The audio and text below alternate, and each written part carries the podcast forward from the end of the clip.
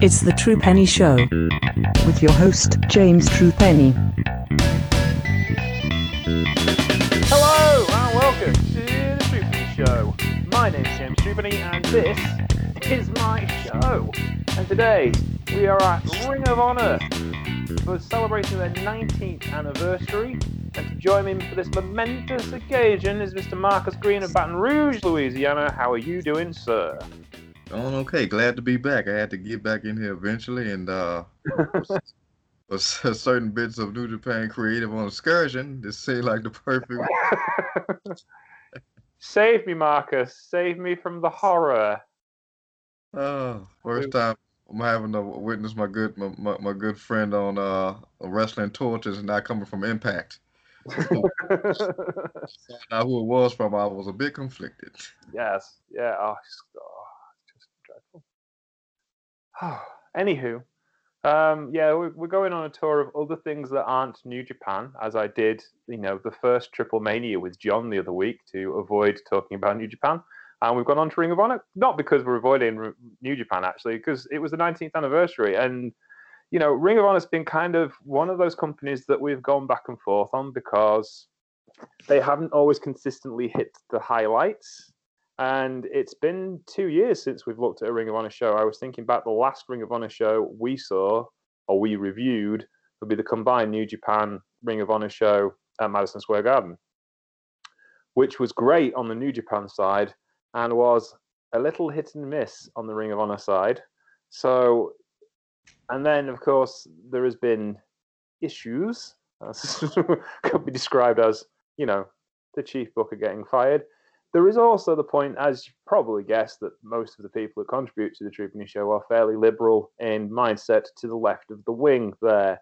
And it is no, absolutely no qualms about it that Sinclair Broadcasting is a right wing hellhole.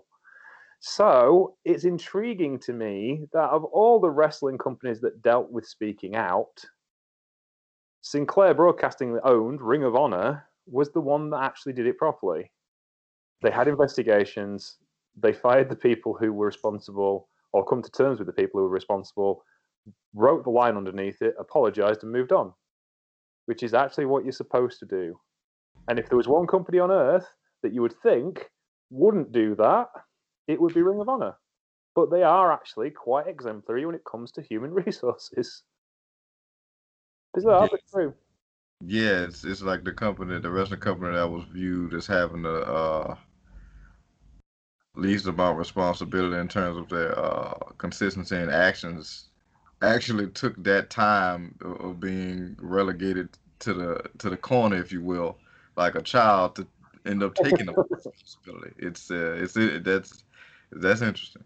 It is. It really is, and it's it intrigues me that you know we give Ring of Honor a hard time, quite rightly, for being owned by Sinclair, which you know has done some deep, dark things. Like for those of you don't know, Sinclair is a broadcasting company that's strong into the Republican Party and certainly into the Trump campaign. They run a lot of local stations, and what's really kind of dark and mysterious is that you will see a news story in Delaware and you'll see a news story in Missouri, and the script will be almost exactly the same, despite the fact the Delaware station is a CBS station and the Missouri station is a Fox station because they're affiliated to different companies. Because they're owned by Sinclair, they actually control the news locally much more. And that's kind of got sinister overtones when it comes to democracy, which is the reason why Ring of Honor gets a lot of stick for its political positions. And it's not actually anything to do with the wrestling, because most of the people who work for Ring of Honor are quite centrally minded. There's a few, you know, notable right wing people who work for the company, but I don't think they work for the company because they're right wing. They work for the company because they're employed to be professional wrestlers. So it, it's it's a bit it's a bit of an odd place, really, isn't it? Yeah, it, it is, but it, but it is kind of has grown a bit, like you know, to your point, and you know, grown to a bit uh, at times, uh, which is why we kind of you know faded off from it kind of you know grew to be like a almost like a three headed monster of its own making in a lot Yeah. of ways. Specifically, you know, there's so much focus on this, ended up being on this company when you look at like just the the amount of uh, financial backing that that can be put into it, and it's just not been. So it, you know, it kind of felt like um, you know, Ring Honor kind of got treated like that that black uh, that black sheep, if you will. Yeah. Very much convenient for a lot of these L's that the company is, is taking, but you know, like we said, it's it's you know there's some irony in the fact that just how well of all the companies in the industry that how well they handle it. Maybe a lot of it is because that you know the expectations for them were low. Yeah, but I think possibly.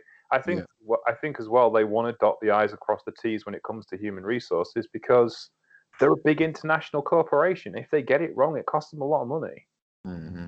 You know, and the wrestlers are employees of the company. This isn't WWE where they are independent contractors. They they have rights and health insurance and other things that you know wrestlers need to get looked after. And it's it you you're right. I think that's the thing. This Ring of Honor today kind of reads more like WCW in the sense that WCW for a long while was a good tax write-off for Turner Broadcasting because they never made any money, but their VHS sales in the 1990s were through the roof.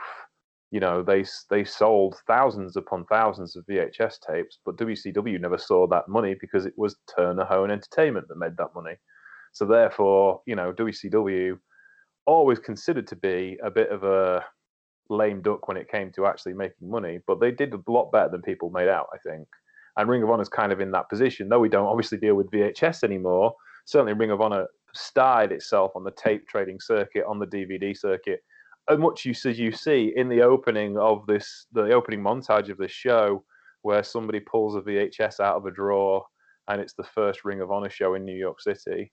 Um, and that was 19 years ago, and that's terrifying me because I can remember reading about the first Ring of Honor show in Power Slam magazine 19 years ago, and that main event. Um, it was Chris Daniels, AJ Styles, and Samoa Joe, I think, off the top of my head. Uh, was the, the it was the main event? And Eddie Guerrero versus Super Crazy wasn't even considered good enough to be the main event of that show uh, the bookers of that show were kind of really pushing forward what was what the new direction of pro wrestling was going to be. Twenty years later, it turns out they were absolutely right. Because you know who won the Intercontinental? Or was it the World Tag Team Championships at WrestleMania last night? AJ Styles completing a Grand Slam of championships and the first person to do it in Impact Wrestling and in WWE.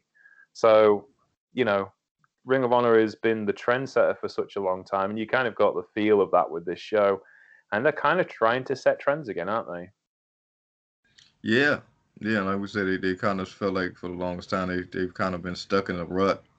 Um, sadly enough, kind of you know, it seemed, felt like by choice at times. Um, but now it seems like they you know they kind of getting back to the basics in a lot of ways, and you know we're, you know you know obviously introducing the pure tournament, which you know elements with which we'll get off into, but you know introducing you know that um, not really being able to at this point rely so heavily on you know New Japan and and uh, you know that those other company influences, so they're they're having to hone the talent that they have and and you know kind of be confident and giving them the ball. Um, and you know just less less has always been more. They've always had certain foundational elements that they haven't needed to change. they've just they kind of needed to hone and tweak and, and, and improve here and stuff. And then it seems like you know that's that's kind of what they're doing now. So that's good. I think as well it is like the um the the, the way the company's going is kind of built around faction warfare. Um and traditionally if you go back into the early days of Ring of Honor with the embassy and those early factions of Ring of Honor, it was always built around that faction warfare. And they've got a tight and compact roster now. They can't afford to like let things go big again because it's it's costly, and also the as usual they lose talent for various different reasons to different companies, one thing or another. But it felt like a compelling, tight product. It felt like something that was together. I and uh, especially as like watching this show, wrestling without an audience is very unforgiving. I think. Mm-hmm. And you know, there, there was some slipshod stuff in as far as match content was concerned in this, and I'll forgive that because it's a wrestling show, and I understand it's it's one of your big shows of the year, and there's pressure on, and you've got no gauge to react to. Mm-hmm. So I think you know, I actually enjoyed the fact that it wasn't crisp and perfect a lot of the time. Um, but there were some cracking matches on this, and I think they're they're on to something here. Uh, for what the company is at the minute, it's the best thing that they can do. I think.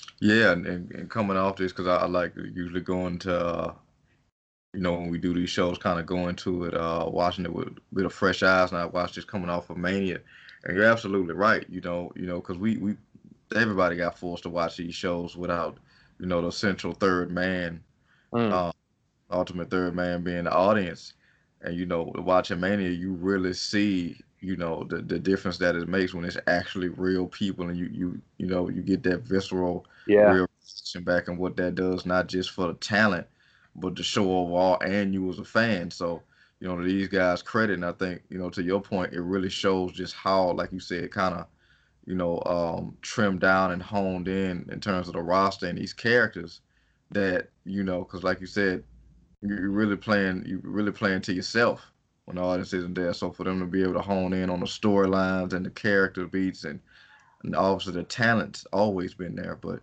you know even more so now, you know really speaks volumes to you know because not that audience not being there really breaks breaks down the bare bones of what you have, and if it's really not nothing at all, it's gonna show. And I think that's overall what this show showed is that there's definitely something, so a lot there. You know, that's that's quality. Yeah, uh, for one thing, it was just a wrestling show with no canned crowd noise, which Impact do, and I find incredibly distracting because I'm watching the show and I know no one's there, and everyone who's watching knows no one's there. So why is there crowd noise? It doesn't make any sense. So, so they're just like it's better than Impact just to start with, just for that. Um, the other thing you noticed is commentary team: Caprice Coleman, Ian Riccaboni, and Rocky Romero are excellent. Mm-hmm those well balanced um, commentary. Kind of Rocky stole the show a little bit, I think, as he always tends to do. but you know, it was good. I really enjoyed the commentary. So let's start with the first match. It was Tracy Williams. He was he defeated Kenny King, who was replacing Dragon Lee, who was defending his Ring of Honor World Television Championship and they uh, Kenny King was represented by Amy Rose. The match lasted for seven minutes and 16 seconds. Because of COVID protocols, Dragon Lee had to self isolate. Therefore, he nominated Kenny King to defend the championship for him out of the LFI faction. That's the Los Faction Ignorables, not Los Ingobernables. That's a different faction in CMLL. This is the AAA faction, which has been expanded into Ring of Honor, even though Ring of Honor has an agreement with CMLL. It's complicated basically, because CMLL didn't actually copyright the term Los Ingobernables. So therefore, uh, the members of Los Ingobernables who left CMLL uh, had a big fallout with them, which would be Dragon Lee and Rush, who are brothers, uh, went to AAA and reformed Los Ingobernables, or the faction de Ignorables, with LA Park, and also brought the faction to Ring of Honor because, you know, they also kept working with Ring of Honor. So again, complicated. However, basic upshot was Kenny King had to wrestle Tracy Williams in a match that was very good. I thought. What did you think of this, Marcus? Yeah, I dug it to, to uh, kick off the show. Um, this is going to be a conversation when, when, back to the to, to the you know uh, faction headquarters. Um, as somebody who was obviously a long Impact fan, um, uh, kind of by default root for my man Kenny King. in, in, most scenarios he's in, and uh, it's like ah, like he'll get some momentum, but they just kind of find a way to have a man come up short. Uh, of course, you know, again, uh, it will be when he's literally subbing in for another man's title, title match. So, you know, it's uh, at this point, it's almost like it wouldn't be Kenny King if it wouldn't be hijinks like this. It's like um, you know what what uh, we were talking about in that tweet where like Goto is now a former world champion by default, which is uh, yes, only Kenny King could lose more TV championship matches than titles he's had. um, but it was fun. I I must admit I've not seen much Tracy Williams before because uh, he kind of came to Ring of Honor and started being a regular player just as I stopped watching it. So it, it was interesting to see him, and it was interesting how much he looks like a guy who could go in the company. He's got that style, he's got that stance, he's got that presence that Ring of Honor need. I mean, Kenny King's job now as kind of the elder statesman of the company is to get these younger guys over, and this was perfectly well done.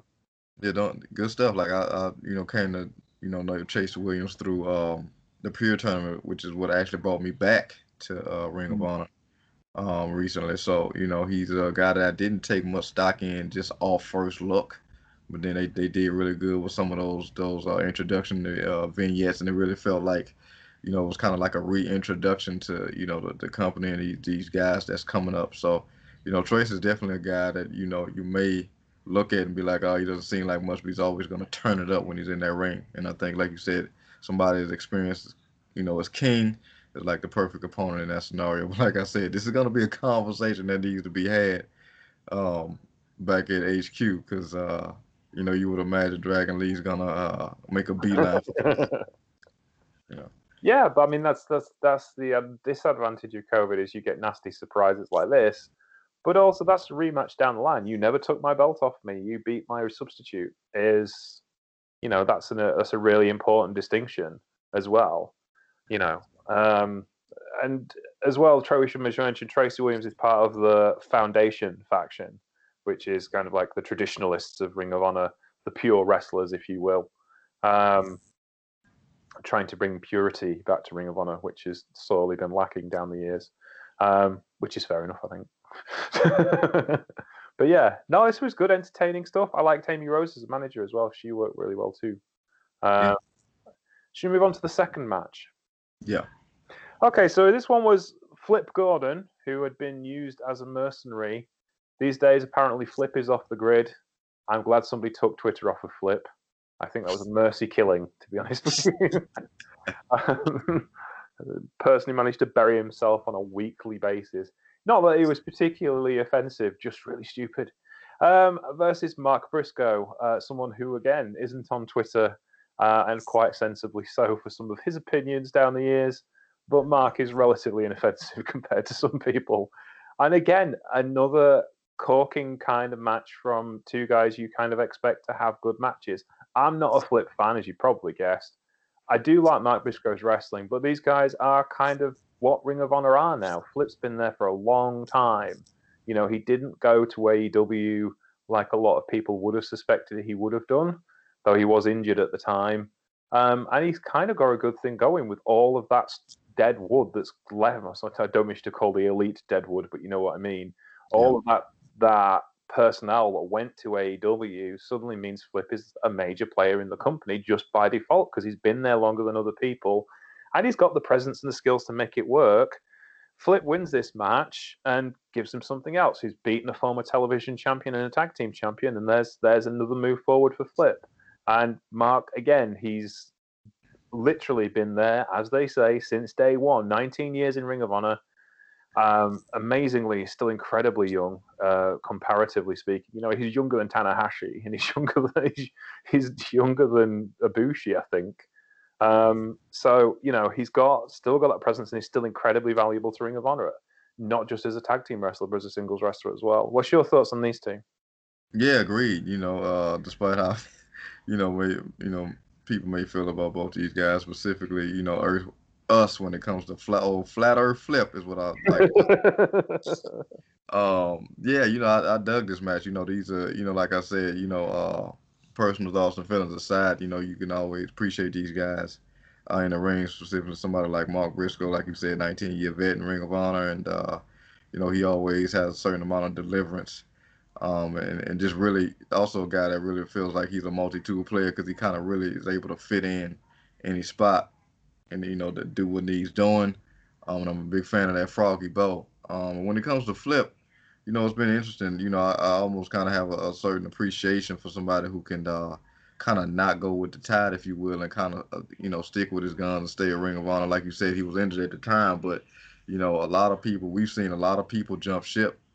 Yeah. Um, you know, specifically from Ring of Honor when it's you know been been the most convenient for them. So you know, I, I do have a, a certain amount, like I said, of respect and appreciation for that, and also just the fact of being able to watch Flip, you know, transition, you know, as a performer, mm. specifically mm. looking at him physically, mm. you know, you know, uh, during that time when I, you know, we kind of, I kind of faded off from the thing is when he was doing that whole thing with, with Bully, and then that was a whole to do, and um, you know, it really feels like he's you know putting in the work to also transform you know himself physically, but also that character and then turn it into a more aggressive thing, you know. So you know, obviously he still has those high flying elements, but you know, a bit more of a smash mouth grounded style that's you know almost transforming into a hybrid, so he can you know go up against guys like Mark Briscoe and look very much convincing in the win, and you know maybe take him towards a championship, which may have not necessarily been in the cards before, because even as talented as he is, you know, kind of just felt like he was floating,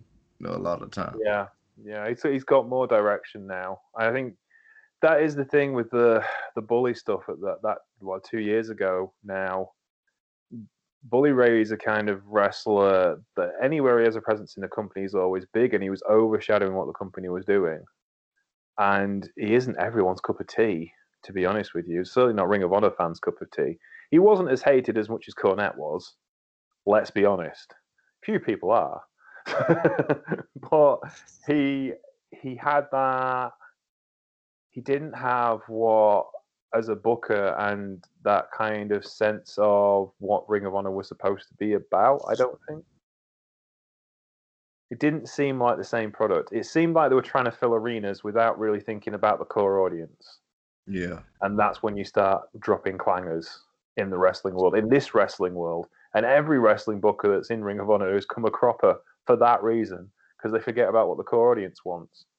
And it's Ring of Honor's kind of Ring of Honor's kind of got stuck in that area of the core audience wants one thing and the mainstream wrestling audience wants something else. So they're never going to get bigger than what they ever really have done. It's just occasionally they'll get a big star like Cody or the Young Bucks or Kenny Omega, and they'll break out into the mainstream for a little while until yeah. those people kind of go, well, we're bigger than you now, so we have to go somewhere else. And I think that's I think Ring of Honor seems happier now because it knows what it is. Yeah, yeah. It, it you know that they it always felt like, and, and this is again, you know why you know they they've been so successful and uh, so rooted in the the core of the success of where so many guys are now is because you know, you know they they, they very much had that niche audience and they very much had this synergistic um, energy between them and the audience, to where they were 100% honed in. Um, you you go back, you know, to that match that Joe had uh, with the legendary. His name escapes me right now, but um, that match that Joe had, uh, and I say he got chopped in his, hit chopped into his 30s. Um,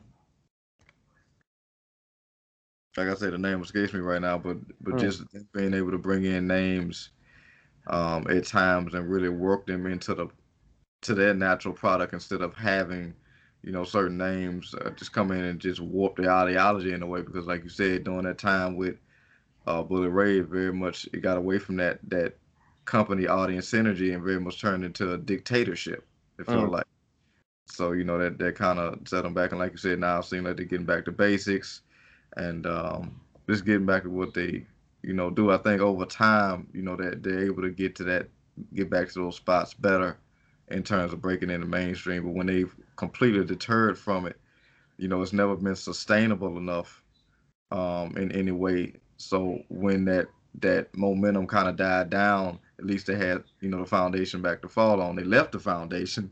Um, which ironically enough is the name of a faction that's trying to get them back to their roots. you know, you know, so when they you know left that, it just all went for nothing, and then you, that's backed by like, okay, they they've forgotten their identity, and their parent company doesn't even thank them enough to put the finances in them to even gloss it up. So when when things are falling apart, it at least kind of looks looks good. So yeah. Know. Uh, let's move on to the next match, which was an intriguing one. Dalton Castle versus Josh Woods. Josh Woods is managed by Silas Young. Um, we all know what Silas is about. This was 10 minutes and 19 seconds, but this was much more character based than you kind of expected. I will admit, I thought Dalton would be the guy to go, and his contract was up a while ago, and he stayed. And I think it's not necessarily a bad move because he's a star player in in the the big in Ring of Honor, which is a big company. It's not a small company. He can make a decent living Ring of Honor. Um, but I think he would. They WWE would not get Dalton Castle even now, and I don't think he would do much better in Impact Wrestling. So Ring of Honor kind of seems to me the place to be for him. Yeah. Um, and Josh Woods, again, someone not seen much of, but I was impressed with what I saw. Little fireplug wrestler with a lot of fire and a bit of a babyface turn by default in this matchup. it's you know it's interesting, you know, and I'm, I'm glad you brought up that point. It's um because there's so much time and, and effort and uh, that's been put into that to that character of, of Dalton Castle, uh, specifically, you know, honing him, you know, and really growing that character to not just a place of, um, you know, showmanship, but, but one of, of showmanship and delivery um, in, in, terms of you know high pressure situations, and it's it's weird, kind of like the seems like kind of like the unfair shake he had when he was champion because he was dealing with so many uh, physical ailments. Um, specifically, I think with his back. Hmm. So I don't know if he necessarily got the, the, the appreciation that went along with the you know build that it took to get him there. Um, but I think Dalton's uh, you know kind of honed himself to be a, another multi-tool player in this company. Um, and now it kind of feels like he's on on veteran status. So going against somebody like Josh Woods, who's very much up and coming, somebody else who mm. uh, really had a great showing in the pure tournament. You know, the to be paired with somebody like Silas, who was very much um, the definition of a grizzled vet.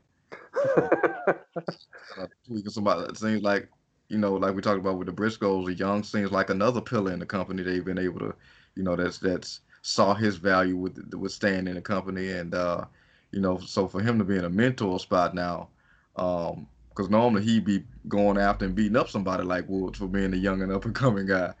Um, that role kind of evolved is really cool, but yeah, like you said, this was a good good outing, and, and Woods, you know, Woods doesn't hurt from this loss. Like I said, Dalton is kind of like um, the Jay Lethal in this scenario, and and uh, you know, it's a it's a a momentum building loss. You know. Yeah, uh, as well.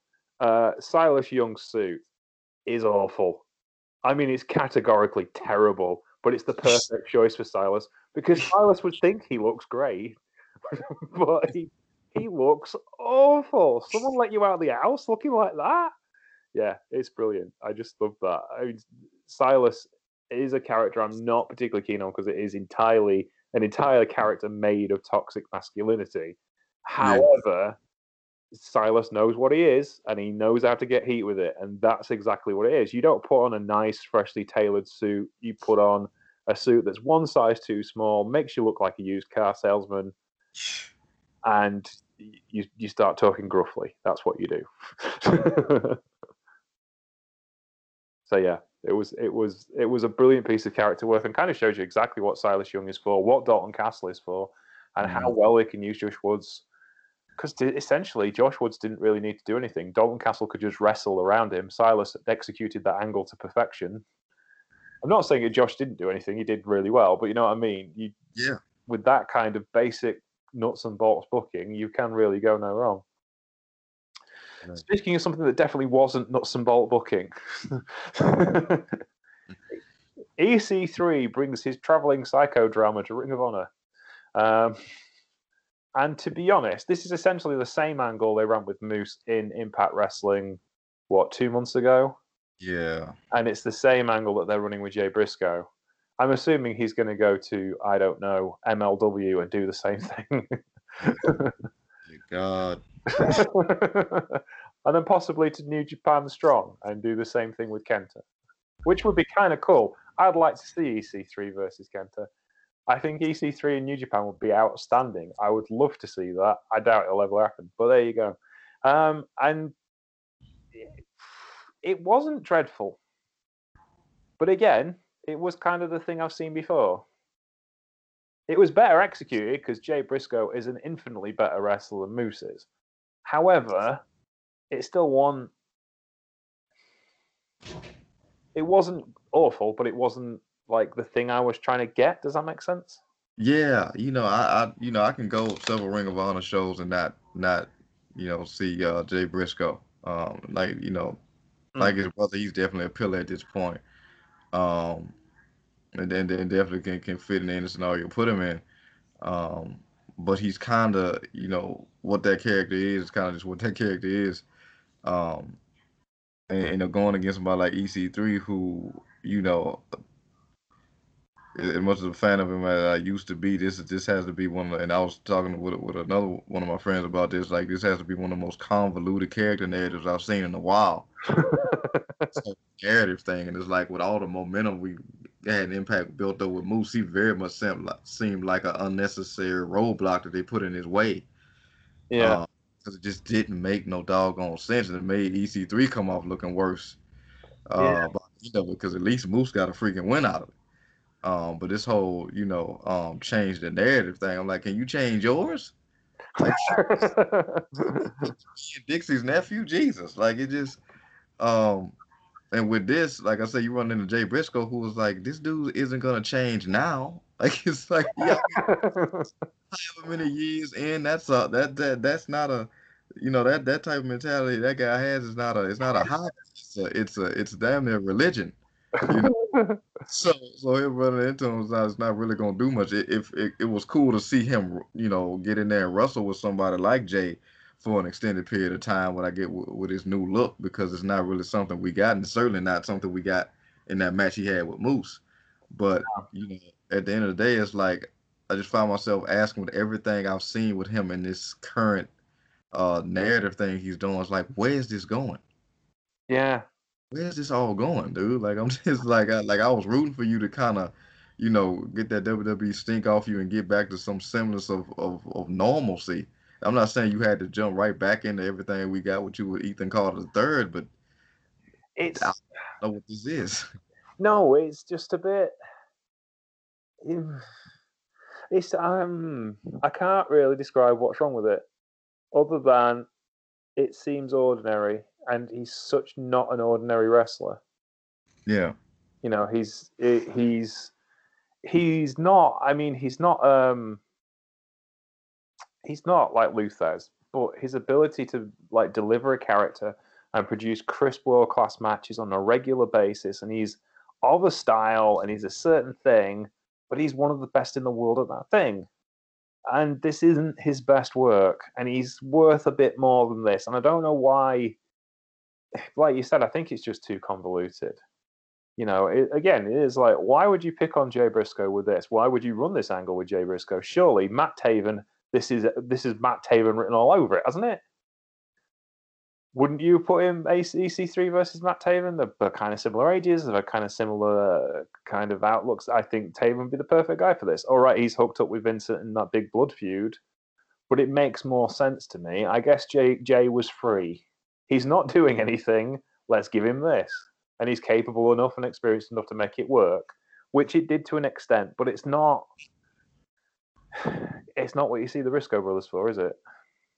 No, you no, know, it's it's uh it's not. Like I say, I, I appreciate you know the the kind of match you can get out of it, but ultimately when the when the character is so you know driven, but but you know, by like I said, this whole narrative thing, and ultimately what even in a loss, what he could um do is like it it, it doesn't work because you're essentially running into a wall with a character like Jay Briscoe. You know, it almost like like I don't know if they came up with a, a, list of people that you know for him to go after. Like he, this might have worked better with like a young and up and coming guy or somebody who's kind of in a middle road passage, if you will, in that Ring of Honor journey where who they came in as is no longer working. Um, but they, you know, they haven't necessarily honed their skills enough to go, to the person they need to be yet to get where they got to go. So you can kind of catch them in the middle, maybe manipulate them a little bit.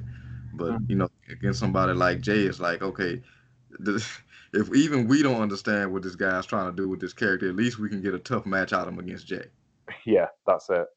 That's what this was. It wasn't anything particularly to write home about, but it was good for what it was. But it, again, we kind of just expect better, don't we? Really? Yeah. Uh, what was really good was Bandido, Flamita, and Rey Horus, the Mexi squad, Mexi squad, who are uh, another faction in Ring of Honor, who had a bit of a falling out. So they said, right, lads, let's just have a match and settle it all. And Flamita kind of was the one who was kind of grumpy about the whole thing and quit the Mexi squad in the middle of this match and was a bit aggrieved at the end of it when Bandido, won. 10 minutes and 47 seconds. It's a good old fashioned jealousy of the leader of a faction kind of deal. And it's a nice little simple story which allows you to have fantastic matches with three guys who can really go. What's your thoughts on this one? Yeah, I dug this. This was this was my kind of affair. Um, and it just got to the point where I just surrendered to the match and stopped trying to differentiate between the masks. Um, you just just you know just really enjoyed it. I mean, all these guys look look sick. They got you know great uh, aesthetics, but uh, know, this was just want to kind of sit back and enjoy and kind of realize these guys have been teaming and you know this was kind of one of those things where it's like okay, let's just kind of break this up and see what happens. Uh, scenario maybe for a one off and then I don't know, like you said, what what what ended up happening. That certainly wasn't necessarily the idea, but you know, Bandido has kind of, you know, a lot of times stood apart from the pack because it seems like he's been kind of going dolo, uh, for a while now, and it kind of seems like you know makes it a point to kind of stand out more than maybe certain others. But um, yeah, I mean, this was this this match delivered. It, it used up all those ten minutes and forty seven seconds to be you know hella entertaining. I kind of think back to for a second, like if this was Lucha Underground, this might have been like what Puma, Phoenix, and Pentagon. Yeah.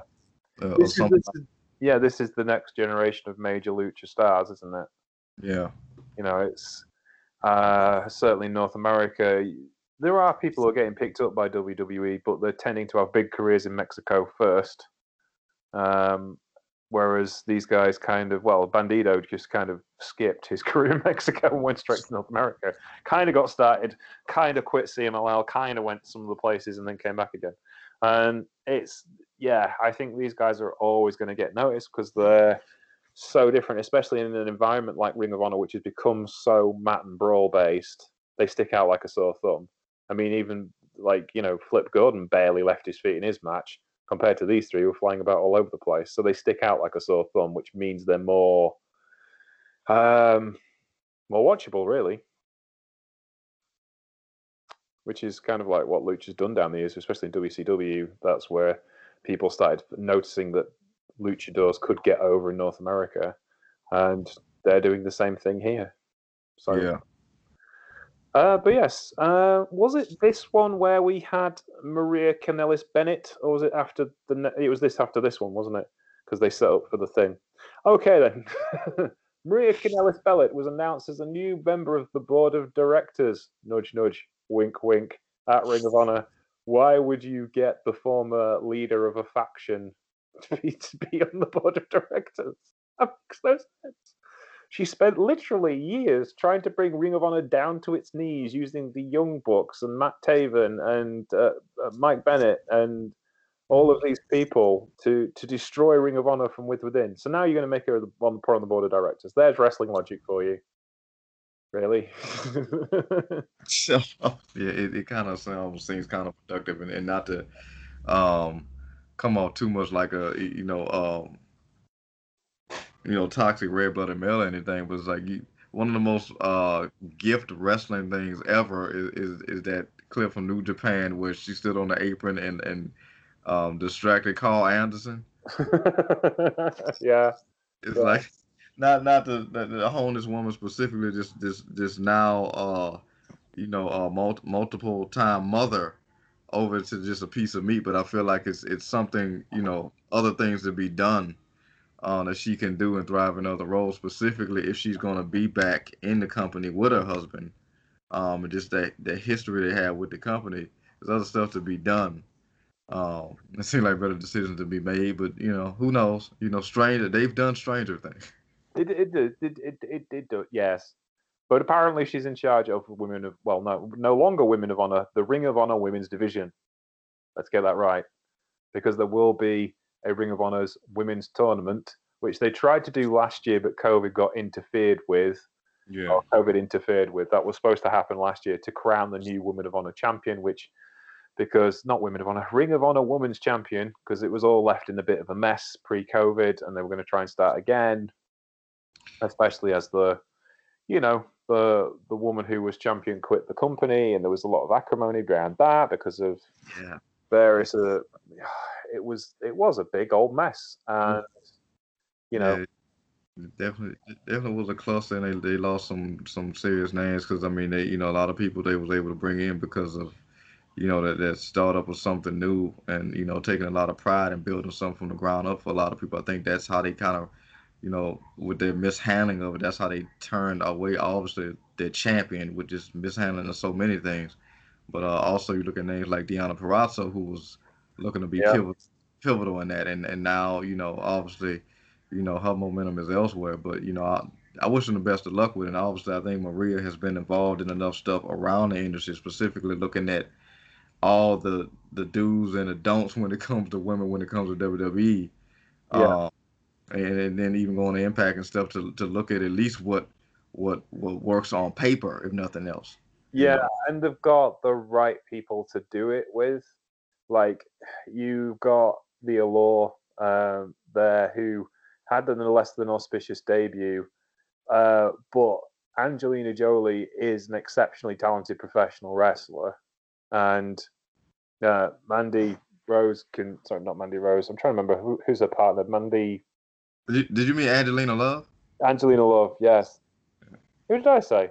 Angelina Jolie. Angelina Jolie. I don't oh, crumbs. I'm having an afternoon. Clearly, it's because the names are on the screen. That's reason. I said Angelina Jolie. Wow. Oh, it's been a long year. Uh, Angelina Love is an exceptionally talented professional wrestler. Um, and it's I'm trying to remember her tag team partner. It's Mandy, isn't it? Mandy. Yeah. Sorry, Mandy Leon. That's it. Mandy Leon uh, was a young up and coming star who kind of got taken under her wing. No more Velvet Sky, thankfully. Um, um, but yes, uh, so there, there's the top heel kind of faction presence you've got people like Sumi Sakai who could literally produce a five star match in a telephone booth. So I don't see anything wrong with like the actual generalship of the division. And you're bringing in some new people like Session Moth, and uh, it's like Session Moth been like waiting a year to make a Ring of Honor TV debut. it's like, you know, in this tournament, and it's like she's kind of been at home, paid to be at home for a year in Ireland, which is great for her, but not great for momentum of career because she, you know, she chose Ring of Honor, and um, Ring of Honor just couldn't book her. Yeah, nowhere else. Yeah, you know, the more we talk about it, the more I'm, I'm, I'm slightly more intrigued towards them getting the right the second time. Um, obviously with all that that scuttlebutt in, in terms of uh, a more gray area, they were certainly in kind of kind of you know more so in the light now. Um, you know, look at somebody like Marie, even with what I said, like it, it also benefits that it, it, you know, she never come off like somebody that would get in a situation like this just to benefit herself, to get herself and like, because yeah. you know we've seen that throughout the years so many times, so many different variations, and it's sickening at this point. Um, so I, I think she she knows what she's good at, um, and know that she thrives and you know can thrive on the mic. Because you know we go back and I think even at the time you kind you know you you praised it that whole situation that w- with her, Gail, and Allie should not have worked. It shouldn't have done. You know, and and, and Maria isn't a gifted technical wrestler. She's an absolute bump machine, and she is willing to do anything to make a match work. Yeah, that's what makes her great. Yeah. And her ability to, if you'll pardon the pun, show her ass as a heel. That, yeah. the, pardon the, the expression, but that that is the expression. Um, her ability to do that, her ability to use a microphone is second to none in women's wrestling, really, in North America. So, yeah, she knows what she's doing. She knows how to present that division. They're giving Quinn McKay a chance to wrestle. She's been a backstage reporter for a long time, but she has been in training for a long time too. There's plenty of good things that could happen with that division. Yeah. And I think they're kind of getting the idea that they need one because they look like the odd people out because they haven't got one. If you're a major company and they've got it wrong so many times before, and they keep losing talent because they keep going it wrong. so, like you know, Deonna Purrazzo now with all that presence and all that ability in Ring of Honor would be a bigger star than anyone else in the company you know, like seriously, you know, Jay Lethal wouldn't stand a chance compared to Deonna Purrazzo right now. And but they let her go. you know, so it's just like, well, you don't do that again, do you? You know, but there you go. Um, let us go back to the wrestling though. Matt Taven and Vincent had a wrestling match in what appeared to be a um, YMCA somewhere in New York, so where Matt Taven and Vincent apparently trained as children together, and it was a bit cinematic and bizarre, to be honest with you. What did you think of this? Because it was just weird. it was, and, and you know, um, again, being a strong Impact fan, you know, uh, no stranger to the cinematics. um, but but you know, transitioning to you know more mainstream, more mainstream companies um, that just uh, the kings of overindulgence like WWE has been ran into the ground, and um, you know because with them more is more, not less. But but I think here was benefited this because I really wasn't. I've never really been a Matt Taven guy. I think I, I appreciated the work he's put in over time. Yeah. Um, you know, transition out that kingdom thing because it, it very much he could have got lost in the shuffle, mm. uh, and tried to buoy elsewhere and go to another company and try to thrive. But he's he's another guy that stuck around and really, you know, uh, honed his honed his craft and that character and really been entrusted.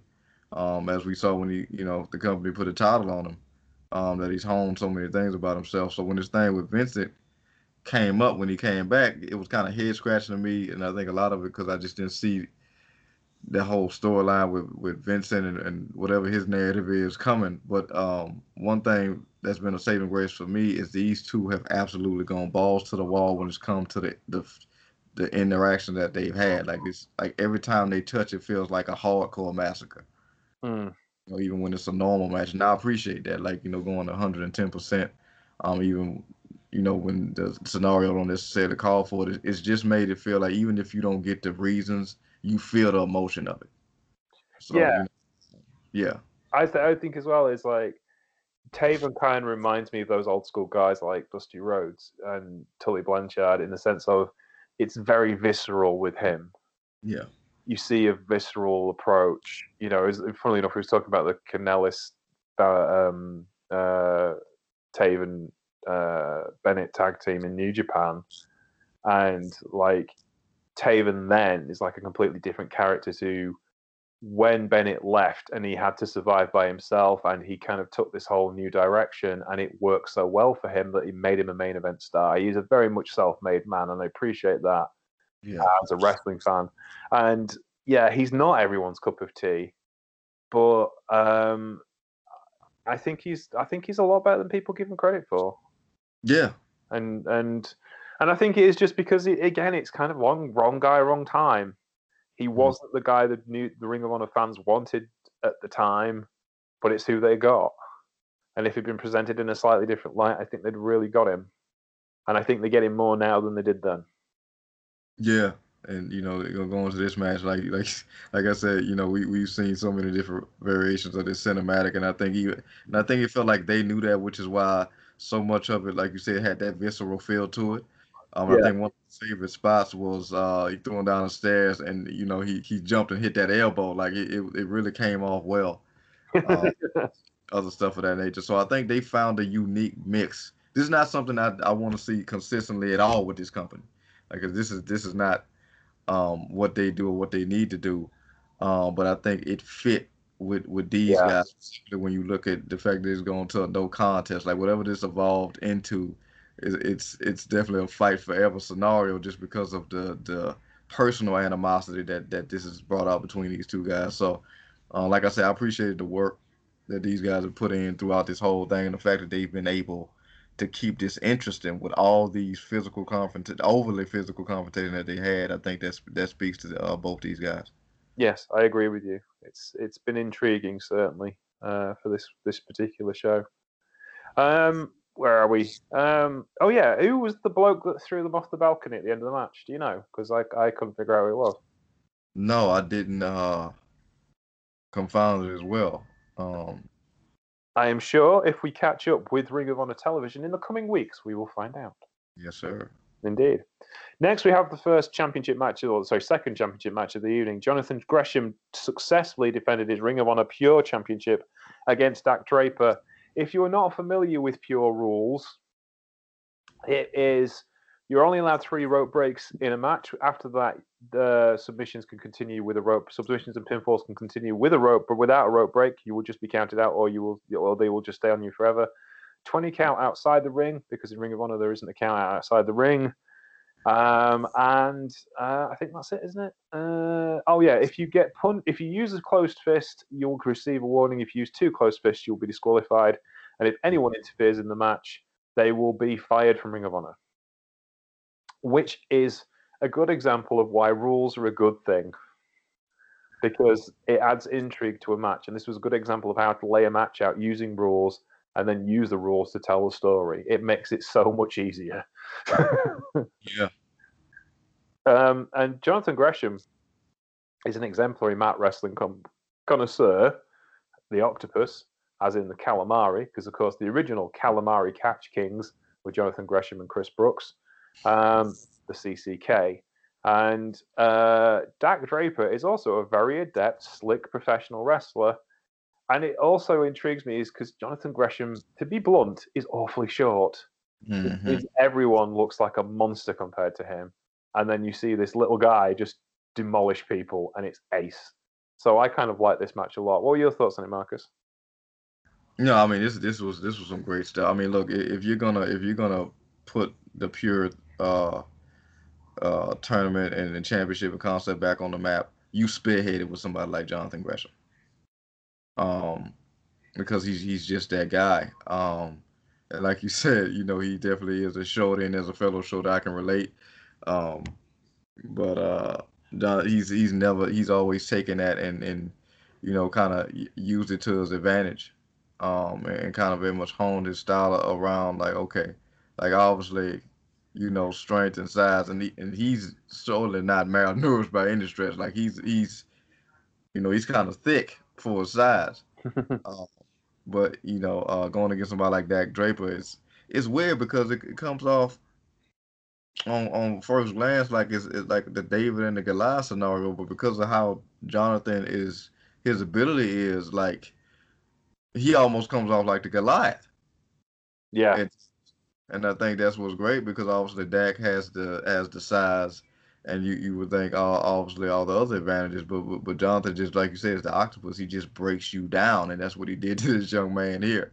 Like he almost probably would have, you know, preferred going against somebody like it seems like his size like a Josh the Goods Woods, because that's something he could you know he can game plan for. But Jonathan will change something in mid match and and, and it just to throw you off. You know, like he is Ring of Honor's, um, you know, Zack Sabre in that way. Yeah. You know, yeah. It's just you can you can game plan for them, you know, uh, all you want to, and the minute that bell rings, you got to throw it all out the door. Uh, so you know, um, this was a good stuff. I hope we get more consistent and stuff like this. Definitely want Jonathan to stay healthy, um, so he could you know continue to highlight guys like Draper and, and stuff of that nature. Like I said, this pure tournament concept and championship has been one of the guiding lights back to getting back to you know, like I said, a level of uh, historical normalcy with the company. So this was definitely some good stuff. Yeah, I think I think as well for me is like it creates like a Ring of Honor is only about legitimacy and being legitimate, and um, you know the pure Ring of Honor championship is about legitimacy. It's about and it sounds daft, but it's little things like statistics. There's not a lot of statistics in wrestling. There's how long the match lost, went and who won and lost. Um, but you know, you can tell different stories with statistics, and it makes it seem more legitimate with statistics. Like they were saying, like Gresham never touched the ropes in the entire pure wrestling tournament, yet he used the the ropes to his advantage in this match because he he got out of things quickly because he knew he was against a bigger opponent, so it was going to hurt more when he had, he had more leverage. So he used those up early to concentrate on getting an advantage somewhere else. So it adds more psychology levels to the match, and that's that's really important, I think. Um, yeah. Absolutely. Okay, next up was a tag team title match. The tag team champions, La Bestia Del Ring, who was replacing Dragon Lee again, and Kenny King from La Facción Ignorables, defeated the Foundations, or sorry, were defeated by Rhett Titus and Tracy Williams of the Foundation in again a very entertaining match where Amy Rose didn't actually make any mistakes, but got blamed for the loss by Kenny King, and then was forcibly removed from the foundation. Sorry, forcibly removed from the faction Ignorables, which again we kind of uh, had a go at uh, New Japan Pro Wrestling for doing this um, a while ago in New Japan with Bea Priestley. I see less of an issue with this, but I still don't think it's great because at least Amy Rose has some agency within Ring of Honor. She can come in and drop some chairs on people, and no doubt she will. uh, in the long run, I think it's there's more agency for Amy Rose as a manager in Ring of Honor than there would be for Bea Priestley, who cannot wrestle or touch anyone in, in New Japan Pro Wrestling. So I think it's slightly better, but still, it's violence against women who can't defend themselves. That's not great. Um, but it was better done than that. So Rhett Titus and Tracy Williams are a tight team, though, and uh, Tracy Williams ends up being a double champion by the end of the evening. That seems to be important. What's your thoughts, yeah. Marcus? Yeah, you know, I'm, I'm, I'm happy for him, man. Uh, you know, Rhett. Uh, you know, like you said, the uh, foundation definitely needed. Well, like you said, this this this kind of highlights like going back to your point about the faction wars, and I think that's very much benefit, not just because, um, you know, it's a it's a very linear concept and kind of easy to follow, but these aren't just factions for faction's sake. These you know these guys kind of fit. They have a direction. They have a specific style. Um, and obviously we've seen that too in New Japan, but you know, um, you know, there's there's a certain specificity to it here as well um, and it works. I think um, 100% agree with everything you said about Amy Rose. Like, I'm not really wasn't familiar with it at all before this show, but she very much seemed like somebody that fit within the the La Facción brand, specifically coming out with somebody like Kenny King, and really felt like she was giving him the ride act even before the match. Mm. And I'm like, this is kind of the energy you need with the with the you know going with all that machismo swag that comes along with that faction. I thought it was a great mix, but it also to your other point, like almost kind of fits the narrative better because you know the K I N G King is not gonna take two major L's. Back to one where it really wasn't even his L to take. it did, you know, not have some type of scapegoat. I'm like, I like I'm the I'm the king. Like I'm not finna take two L's. Like somebody got to get blamed for one of them. Um, and and unfortunately she became the scapegoat. So we'll see if that, you know, uh, maybe blows back on them, um, whatnot. But uh, yeah, you know, like you said, the foundation is is looking good. Um, they they're kind of draped in the towels right now, so that's cool. And and uh, La Facción uh, at least has one guarantee by the end of the night. You know, yeah. so it was a solid tag match. Indeed, and that led us to the main event, which was Rush, who defeated Jay Meetle, Jay Meetle, Jay Lethal in 18 minutes. And oh god, I'm having a day here in 18 minutes and 31 seconds uh, for the Ring of Honor World Championship in an absolutely corking match. I forgot how good Jay Lethal was, I'll be honest, and I really did forget how good Rush was. Um, and yeah, they had a blinder. It, it wasn't as my match of the year or anything, but it was thoroughly enjoyable and compelled me. I could see the story they were trying to tell. Rush is the Rush is the leader of La Faction Ignorables. Um, he is a very much a stoic champion. He won the champion as a babyface, I think, a long time ago now, nearly over a year ago, didn't he? Yeah. yeah. And yes. they built the faction around him. And Jay Lethal, obviously coming in as a member of the foundation, uh, as the babyface, the former two-time champion, really the the the franchise player of Ring of Honor these days, as far as the main event is concerned.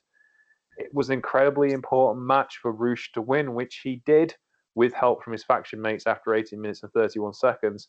What do you think of the match itself? Because there was a bit of business towards the end of the show, but we'll talk about that in a second. What's your thoughts on this? No, I dug this. I mean, you know, Bruce's whole, you know, narrative has been the guy this guy's been on a tear, and obviously he won it, like you said, as a babyface. But I really think, you know, um, the bit of that next gear got turned up when he turned heel, and also this faction is being built around him and that that whole stoic vibe just it, it, just works for the guy. You know, that's that's his thing, and you know, you you looking at where he is now against somebody like Jay, who you know is has grown to be another pillar in the company.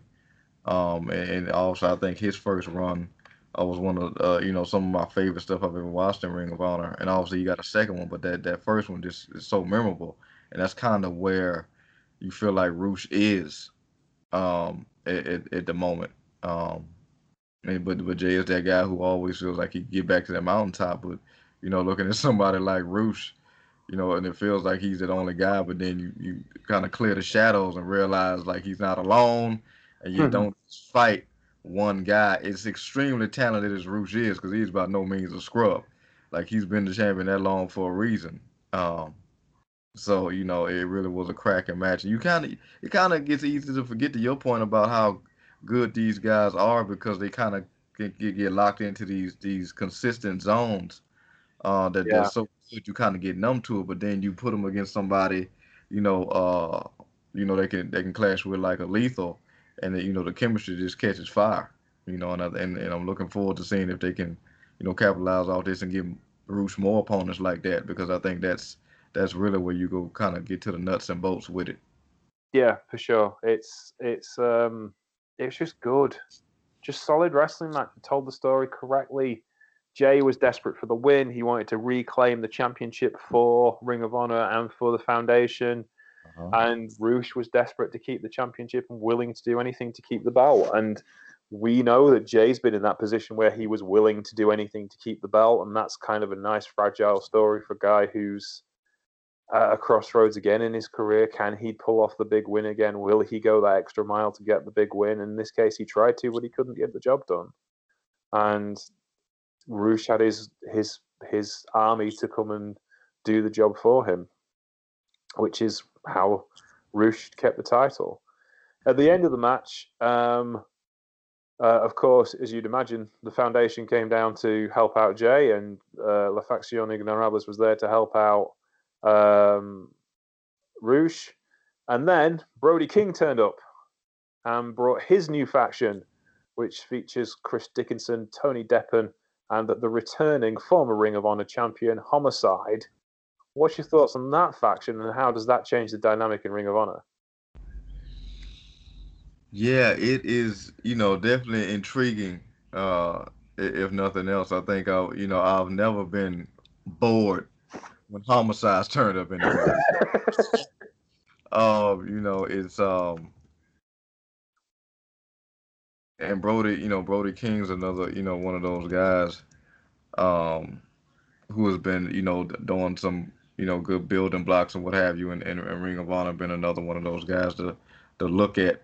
Um but he's also not necessarily had I guess the right amount of consistent direction for where, you know, by his own admission, he was trying to go through the character. So I think this is something that, you know, kind of really be able to hone and aim that focus. Um, with somebody like Homicide, you know, that only makes it better because the unpredictability is, continues to be there. So you bring in another faction against, you know, La Facción, and I think, you know, it's uh, you know, if you, if you're making a stew, this has a lot of peppers in it so I'm, I'm, definitely I'm definitely intrigued by that because you put somebody like Rush against, you know, somebody like a Brody King, and that that could that also presents a, a good uh, scenario because he's somebody that's been beckoning for that title for a while too. So definitely looking forward to seeing where that's going. That's that's some good business right there. If they they, they book it right, that's some good business. Yeah, that's the thing. I mean, someone was complaining about like AEW having so many factions this week, and and Ring of Honor do factions, and, and New Japan do factions, and my God, DDT, not DDT, Dragon Gate have factions coming out of their ears. There's literally like twelve. Yeah, it's so, so, so, it's like it's a, it's a continuing staple. It's a it's a foundational staple in New Japan, but it's it's it, goes to show you also how you book it.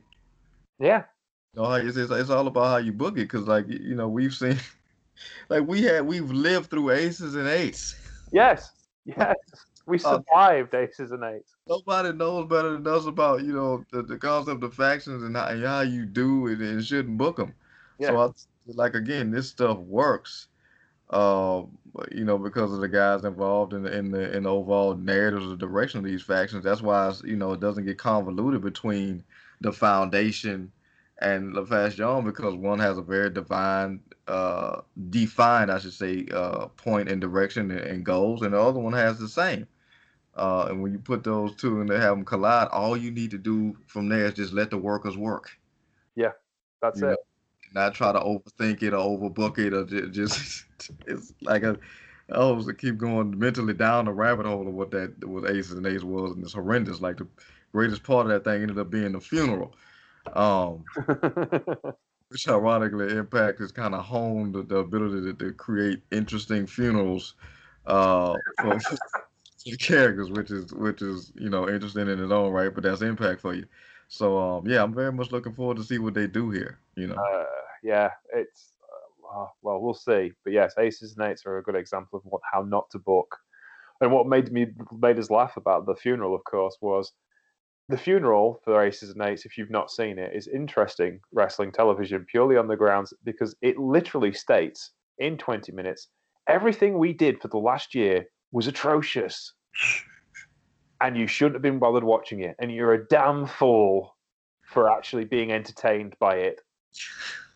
So not only had they insulted their audience for 12 months with this never-ending storyline that required an entire episode of Impact to explain to its audience, they then Uh-huh. called their audience idiots for watching it in the first place. it was, it was the most blatant form of morbid vindication you'll see it's just like it is like literally everything that was wrong with Impact Wrestling in a nutshell at that particular time period. There's great stuff about Impact in its history. There's some dreadful stuff about Impact in its history, but the whole Aces and Eights thing is the worst things you can possibly. And I know there's big fans of Aces and Eights out there who would love an Aces and Eights comeback, and thank God we haven't had one.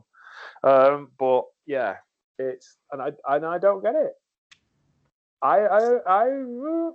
but there you go. Um, yes, as you probably noticed, we we're not touching WrestleMania as we never do on the Troopany Show. This is a WrestleMania free zone. We don't talk about WrestleMania because there's plenty of other podcasts that do a much better job than we would because they're interested we're not. Um, well, we are we are interested. But I would like to mention special mention to Bianca Belair and Sasha Banks for main eventing WrestleMania last night an incredible achievement for two women who are incredibly talented professional wrestlers and enjoy their work very, very much. And of course, as two people of color to take that main event slot, not the first two women of African American descent to take that main event slot, the first two African Americans to take that main event slot in uh, in WrestleMania. And I think Marcus, you will agree that is an incredible achievement for those two people. Yeah, I mean, it, it was just it, it was just beautiful, uh, and, and so meaningful and impactful in, in so many ways. Not just because of what those two delivered, but the acknowledgement of what that was as they were delivering it, and uh, just the elation overall from the response and, and everything. Like just that was just the perfect example of all the right things coming together for good. You know. Yes, absolutely. And when wrestling's great, it can be really great. And that's a cool, cool thing. Uh, next week's show, we will be looking at uh, the other side of Mania because we always look at the indie shows that go off in Mania weekend and try and make sense of it. And John Dinsdale is curating those for me. Um, so he told me to watch Bloodsport because apparently it's excellent and some other stuff too. And I really enjoyed the For the Culture show the last time they ran one, so I'm going to watch that and something else that John decides on. so it could be anything. Someone's going to get stabbed because it's John, probably. Um, we also have a show coming up soon, which will be a different angle on Canadian wrestling with a friend of mine, which we've already got in the bag because I recorded that yesterday. I don't know when that one's going to go out, probably in a couple of weeks' time. Um, we've got another show this week from myself and Christy as we fine tune the In the Beginning series. Uh, I'll not tell you too much about it, uh, but it'll be an intriguing show. So, thank you very much for listening to me today. Where, um, and thank you very much for listening to Marcus too. Where can we find you on the internet there, Marcus? Always find me on Twitter at P A R A D O X K I D. That's Paradox Kid on Twitter. Always down to talk to uh, you know, nice, sensible people. but you're on Twitter, Marcus. Uh yes. I'll always leave it to me holding out some form of hope. Oh well, you know, we, we can we can try, can't we?